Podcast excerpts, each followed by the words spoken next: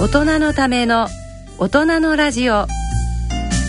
文化教養のコーナーです。ここからのこのコーナーは教育評論家の安倍賢人さんにお話しいただきます。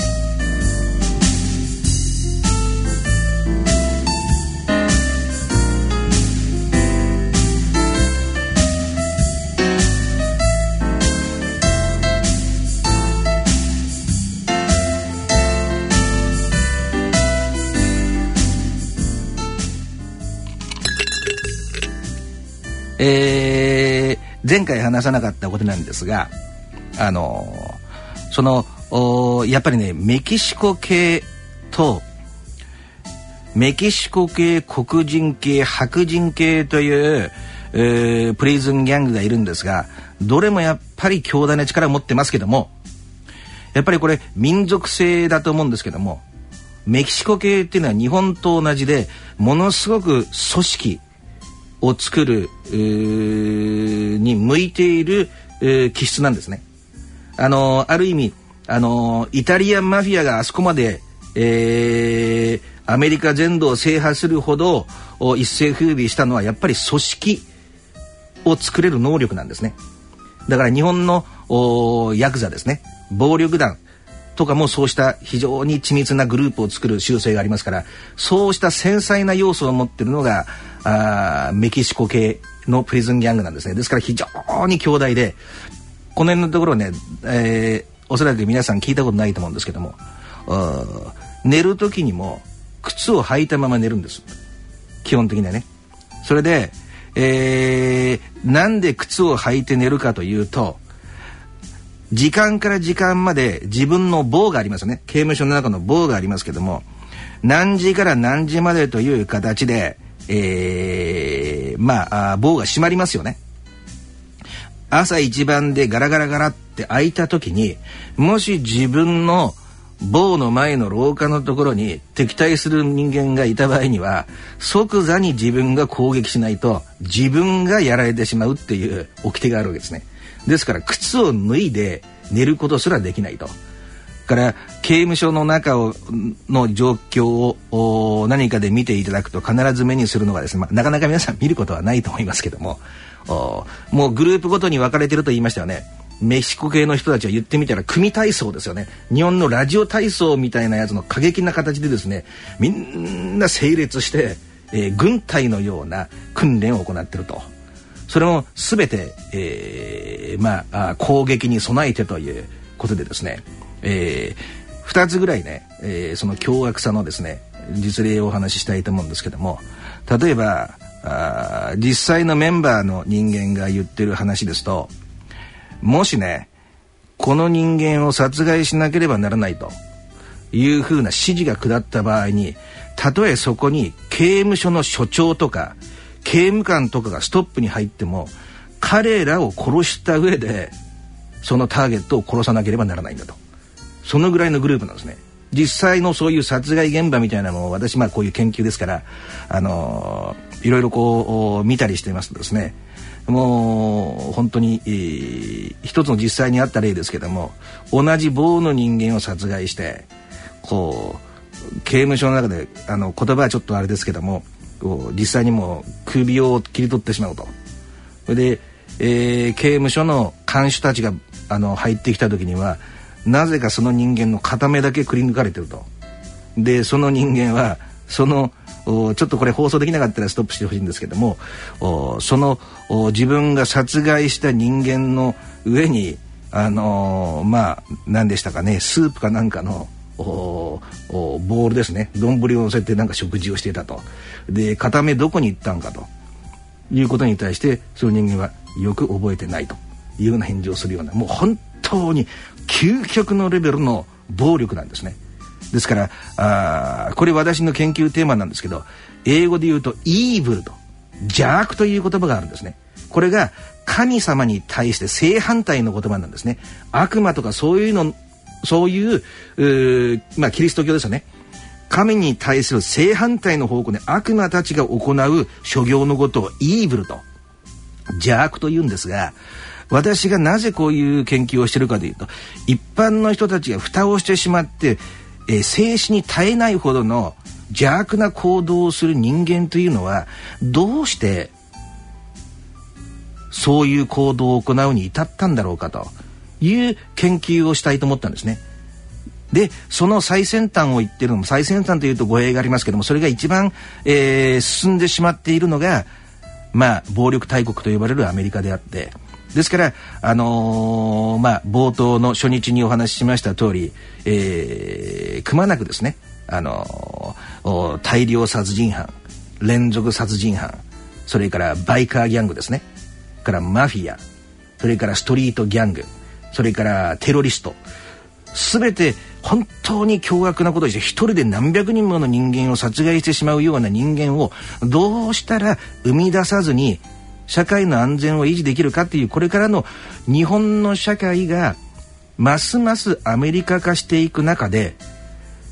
そうした安全のくさびを打ち込んでおく必要があるんじゃないのかなというふうに思って研究してるんですね。ですからあの元にちょっと戻りますが先ほどのプリズンギャングの話ですけどもそうした中で先ほどメキシコ系でですね覚えてらっしゃいますか？一つはメキシカンマフィアって私言いましたね。もう一つの北のグループ北の家族なんて言ったか皆さん覚えてますか？これがヌエストラ・ファミリアと。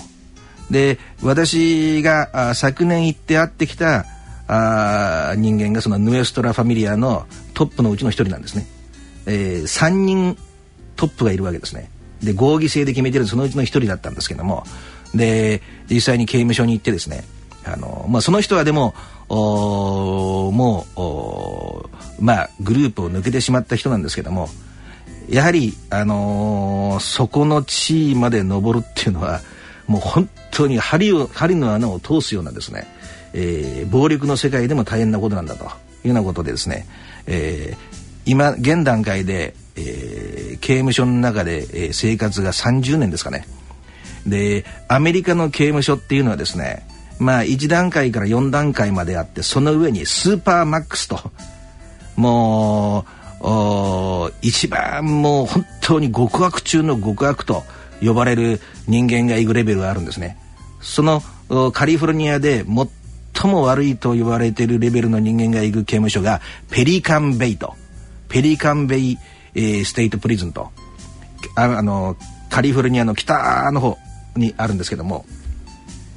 そこにそこがねある意味ギャングを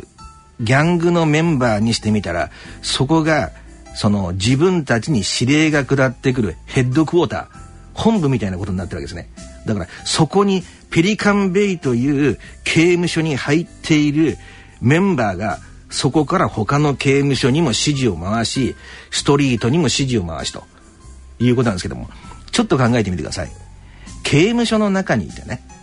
ね。確かに刑務所の中に入った時の安全は欲しいとは思うとは思うんですけどそれはあの皆さん理解できますよね。ですけども別に刑務所に入る入ることがなければ檻の中に入ってる人間をそこまで恐ろしがる必要もないと思いませんか？それがですねあのまあある意味アメリカのシステムのいいとこでもあり悪いとこでもあるんですけども囚人とはいえ最低限の人権が保障されてるわけですね。ですからあのそんな本当の最強悪犯を収容する刑務所であっても定期的に家族の訪問が認められたりしなければなりませんし手紙のやり取りはありますしそうするとその手紙のやり取りの中でもですねでその刑務所内での他のメンバーとやり取りすることもあるわけですよね。それをねこうこう紙の塊みたいなものを糸の先に縛り付けてそれをこう投げてそこの中のところにメッセージを入れておくというねで、えー、そのプリズンギャングが使う、えー、一番ポピュラーなやり方っていうのはカイトとカイトってタコっていうことなんですけどあの飛ばすタコですね。本当に幅が、えー、1センチ半ぐらいで長さが、まあ、5センチぐらいの紙の中にもう顕微鏡で読まないと読めないような小さい文字。で手紙を書いてそれを言葉はあれですけども自分の肛門の中に入れて持ち運んでそれで必要な時に出してこううまあやり取りするというね、まあ、日本文化と全然違うと思うんですけども。で戻りますけどそうした形で家族が訪れたり外の人間と手紙でやり取りしたりする時に第何文字目まで第例えば5文字があるとすると次の10文字だとかそういう選んだ文字だけ見ていくと本当のメッセージが隠れているとかね。先日あの何々君がねあの花壇を直しに来てくれてとかっていうところになんかまああ隠してあるメッセージが潜んでいたりとかそうした形であらゆる指示を外部に飛ばすことができるわけ。その私のその面会に行ってるヒデちゃんという人間もですね、えー、はまだから結局そのそうしたグループのトップだったわけで。あの非常に手紙とかでやり取りしてても線引きで引いたような正確な文字ですからですからでもこれが怖いのはですねよく考えてみます今ちょっとメキシコ系だけに焦点を当てて分かりやすく説明しているんですけども例えばあ本当にエルサルバドルとかメキシコとかコロンビアだとかそういう外国に家族がいるケースもありますよね。した場合に日本と決定的に違うのは指示を出しますよね。と日本の薬剤屋さんですよね、まあ、ちょっと言葉はあれですけども。そうするとまあどっかしらに昔の歴史でいうとお上にはあ盾つかないようなそういうなんか任教道といったような美徳みたいなものがあってですね。それがどこまで浸透しているかどうかは別ですよ。ですからそれほどまでに露骨なあことはあ控えてしまうみたいな部分があるわけですけどもそのギャングの場合に限ってはそんなものまあ、あるにはあったんですけど徐々に徐々に日本をはるかに超えた形で崩れていてほとんどないに等しいんですね。ですから昔は小さな子供とかね、えー、女性は殺さないというのがありましたけどももう全然そのある人間が組織を裏切ってどっかに逃げてるとしますよね。そうするとその家族全員皆殺しにしてしまうと。しかもその家族がエルサルバドルとかにいる場合にはエルサルバドルにもその同じギャンググループがいるわけでそっちに飛べそのエルサルバドルにいる家族すら全員殺害してしまうみたいなそういうことが実際にあるわけです。だからあのー、現実の例としてはあバスに乗ってる三十何名そっくりマシンガンで殺害したっていうようなことも平気でありますからこうしたもう究極の暴力というものを使いますからだからそのストリートにいる人で誰が犯罪を犯したか分かっていても絶対に警察に協力しなくなってしまうんですね。何か漏れた場合に全て、えー、自分たちのところに、えー、ものすごい、えー、暴力が加えられる可能性があるということでですからそう考えてみるとこのやっぱりアメリカっていうのはつくづく暴力大国だということが言えると思うんですけどね。ただ私はこういうことを話しながらこれを当然肯定してるわけではなくてどうしてこうしそこまでのどうしてそこまでの強大な暴力信じられないほどの暴力に進んでしまうのかとそうした話についてね少しずつ回を重ねてお話ししていきたいと思います。